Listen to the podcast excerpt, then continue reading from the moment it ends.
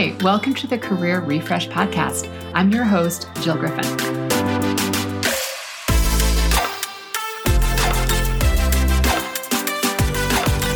I'm a former media and marketing executive turned career strategist and executive coach. I spent my career working my way up and through the ranks of global organizations and startups, and today I show others how to do the same. Join me each week as we discuss the strategies and actionable steps to leverage your strengths, increase your confidence, and develop your career well being. Ready? Let's do it.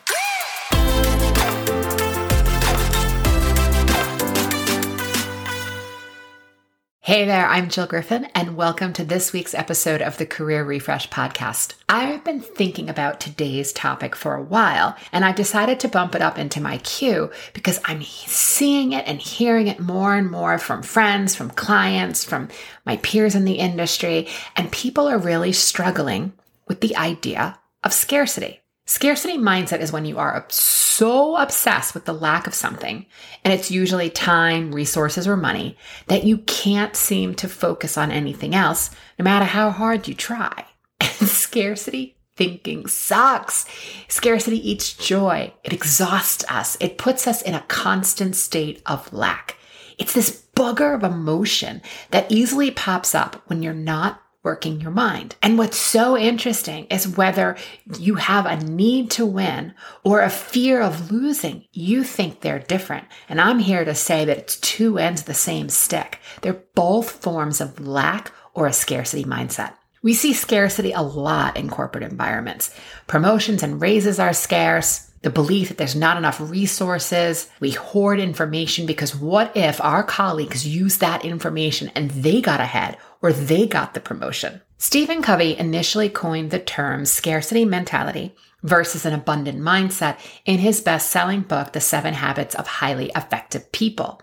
A scarcity mentality is what keeps us from achieving our goals. No, it really does. An abundance mindset refers to sort of the paradigm that there is plenty and there's enough for everyone. When you have thoughts of scarcity from thoughts of what you don't have, it's easy to see everything through this lens of lack. It's easy to believe that you don't have enough education or that you need one more certification or one more skills training so that you can apply for the job, get the promotion, or find your purpose. And by the way, you don't find your purpose, you choose it. But that's another episode. You keep thinking thoughts like your skills won't transfer or that you're older than everyone else. I, I don't know that I can do it. I'll be the oldest guy in the room. I have a client, and we always laugh about this, who had a passion project, but it was a physical. He needed to physically use his body in this passion project and he wanted to pursue it, but he kept saying things like, I'm the oldest guy in the room and I'm not going to be able to move the way the younger guys can. And, you know, I just don't know if I'm fit enough to do this. And basically, I told him to shush and get a pair of knee pads. I will also tell you that I use much more colorful language than that with him, and we laugh about this all the time. This scarcity mindset is about focusing on everything that you don't have. And it's easy to believe that you won't get the salary you deserve or that you don't deserve to pursue your dream. Have you ever had a thought like, I want to get the job because I hate my current job? Or I got to get out of here. I got to do something different because I can't stand what I'm doing. And that is part of lack and scarcity thinking. That thought is not going to deliver results for you. The idea that you can stop the pain of the current job environment by trading it for a new environment never works. You're just trading circumstances, but you're still showing up as who you are. And wherever you go, there you are. As the author John Kabat-Zinn writes in that book, it, it's this idea that you may be able to hustle your way there, but you can't go from lack and scarcity thinking to abundance and success. You can't get there from here. It's like starving your way thin. You might be able to get there, but good luck on sustaining it. The energy of that hustle is fueled by fear or scarcity, and it never works. Scarcity shows up in other ways. Ever achieve a career goal only to immediately wonder what's next? And you've barely absorbed the win. You don't reflect on even why you went after this goal, yet you're obsessed with what is going to be the next thing in the future achievement. There's no smiles, there's no celebration, just your need for more because you feel like you don't have enough. Again, you're wanting more from the place of lack. You're not wanting more from the place of abundance. This is amazing and I want more of this. That's the scarcity mindset. It can be sneaky at times. And on the brain health and the mindset side of things, I was talking to my friend who's a neuroscientist and I highly recommend that you all get friends that are neuroscientists because it's kind of amazing to talk to them. And we talked about how when you're in scarcity, you're always chasing that next win because you haven't completed the reward cycle, which is dopamine, right? Dopamine is going to propel you with desire, anticipation, and drive to get the next thing. But if you never give yourself that celebration, your brain doesn't know it got it. Check out episode 18 in my podcast on why celebration is the key for success if you want to dive deeper into this topic. Super interesting. So when we think about scarcity, simply stated, it's the belief that there isn't enough to go around and that you are not going to get your fair share. I think of it as supply and pie thoughts. There's a limited supply and I won't get my piece of the pie. Scarcity makes us controlling, fearful, needy, and graspy. It makes us freaking weird. It's like a weird energy. It puts us into unnecessary competition. And it can show up in ways that creep in around money, your work, time, and other opportunities. You think there's a ceiling on what you can earn. You have thoughts like you can't possibly switch careers because that other career doesn't pay enough and you won't be able to do it. It's really what you want to do, but you can't because it doesn't pay enough. Or people like me just don't get opportunities like that. You start to have these really shitty little thoughts that pop into your head. It can look like jealousy for a colleague's recent promotion. It can be gossiping about a friend's success. It could also be comparing your list, your workload with a coworker and you perceive their workload to be easy, that it's harder for you. See, it's sneaky, but it's always going to feel really heavy, anxious, and gross. Scarcity thoughts, like all of our thoughts, create our results. And if we believe there isn't enough, I'm here to tell you that there most certainly won't be. And what if our resources were not scarce? What if this was just a thought in your head? What if those beat the odds stories was not about someone who figured out how to beat the system, but instead someone who learned how to beat their own brain and manage their own minds? Basically, what if you think about the thing that you want, the promotion, the raise, the opportunity, and you think about how you're going to feel the day after getting that? And you practice feeling that way right now. Because feeling the feelings around success, your mind drama chills out and the brain, as in your brain, starts to see solutions. It starts to look for what's possible. The reality is that when you feel the feeling of having the thing first, you begin to take actions from that place. You focus on having it, not the lack of having it. And yeah, it's a total trick. It's a little mind game you play with yourself. But this is how you change your thoughts and get into creation. Scarcity and lack will dissipate. Here's what happens behind the scenes with your brain. Your mind likes to keep things really easy. And your brain goes to previous experiences that it has used for data for the current lesson. It's how the brain saves energy and keeps you alive. And this is great for understanding how to cut your food and use your keyboard, but not so great when you want to break beliefs or patterns because you need new ways for your brain to work, not constantly resort to the old ways. So think of it this way. Your brain is like a rocking chair on a rug. And if you keep rocking in the same spot, it gets easier and easier because you've created a groove in the carpet. Like your brain, if you keep thinking the same things over and over again, you will deepen the imprints on the carpet. So there's nothing wrong here unless what you're thinking isn't serving you and isn't creating the results that you want. So to change this thought problem, you have to get some distance from the current thought and think about the one that you want to think. Okay. How do you do it? Let's get into it. Some of my favorite mindset tools and hacks I'm going to take you through. First, you need to confront what I call the shitty committee. And I'm talking about the committee in your head. Every time you have a thought like, I don't think I'm going to be able to do this opportunity. There's so much competition for this role and they're not going to pick me. Or even like, we're so short on staff. I don't have enough time to do all this work. I'm going to ask you to find the evidence. Prove to me, prove to me ahead of time that you are not going to get this opportunity. Can you prove it? Or is it just your thoughts?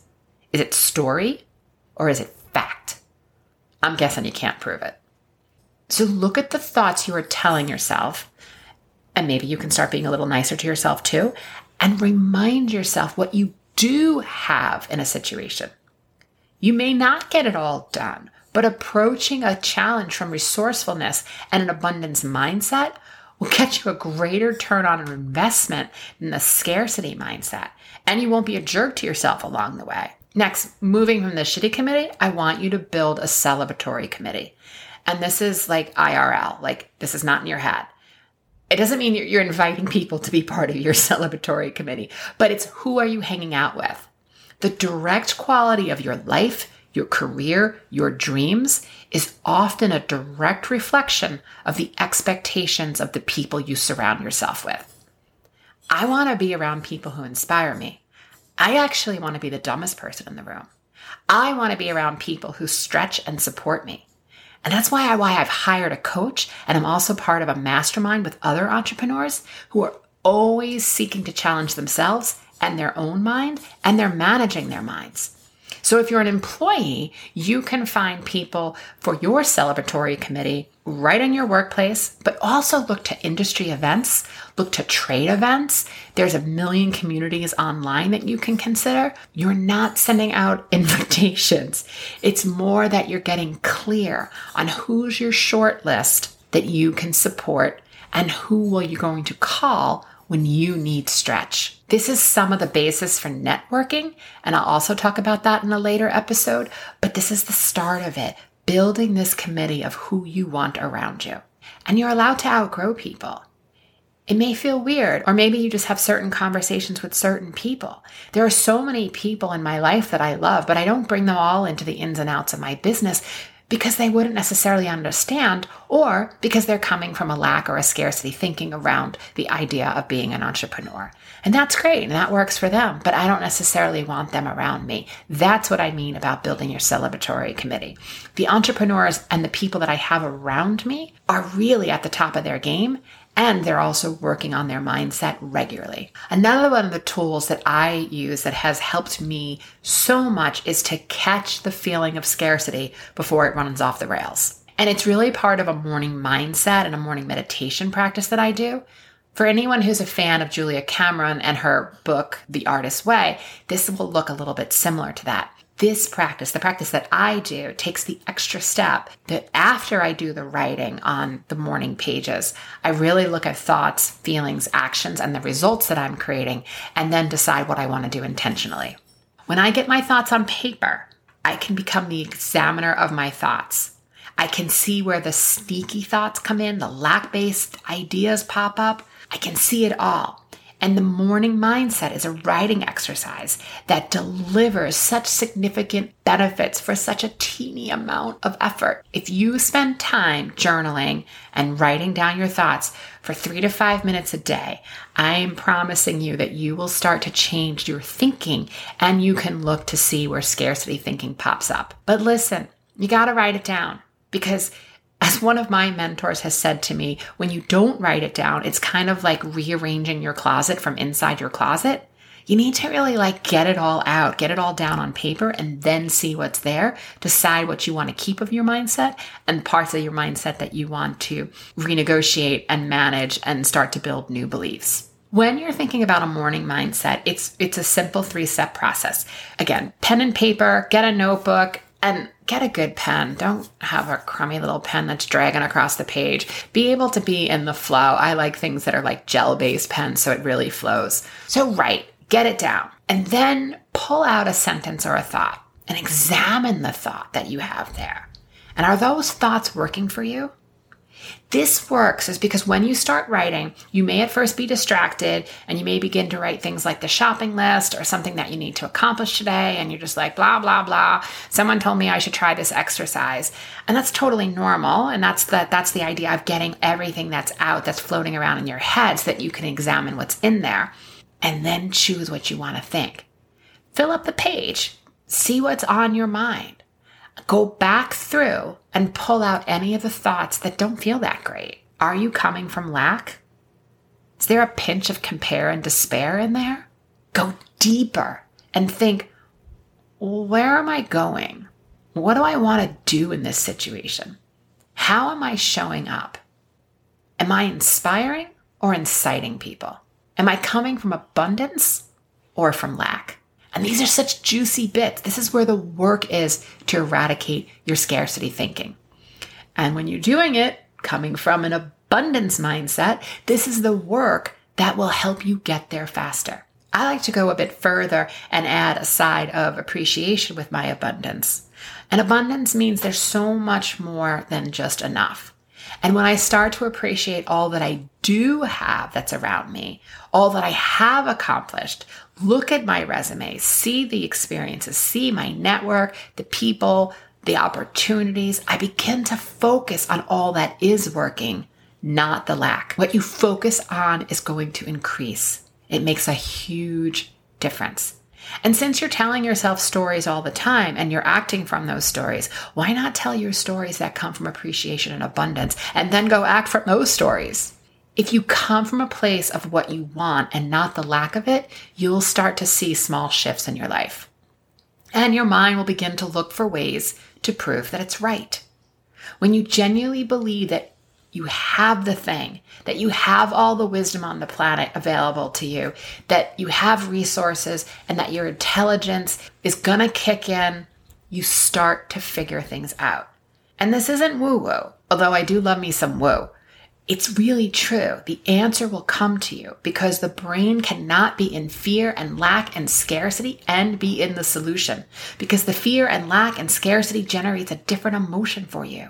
So you're not going to be in the solution of abundance and appreciation and growth mindset when you're coming from the other side of it. You need to switch it. And I get that it can be hard, but it's not impossible and it takes practice. So here's what I'm going to leave you with. Start a daily practice and allow yourself some extra time in the morning to examine your thoughts. Writing is preferred, but at the very least, whether you're in the shower or prepping dinner, give it some thought. What's going on up there? Why are you choosing to think what you're thinking? Get curious. I'm going to stick the link to my Belief Builder worksheet in the show notes. And if you want to take this work a step further, that worksheet will guide you. Okay, my friends, have a fabulous week, and I will see you next time. Hey, thanks for listening to the Career Refresh podcast. If you're enjoying this and you want more information, go to my website, jillgriffincoaching.com. There you can find information on how to work with me one on one, or my group programs, or even bring me into your workplace. I'll put the link to my website in the show notes. But hey, listen, before you go, do me a favor rate and review this podcast because it definitely helps me get the word out to people everywhere so that they can also thrive in the workplace. All right, friends, I appreciate you. I'll see you soon.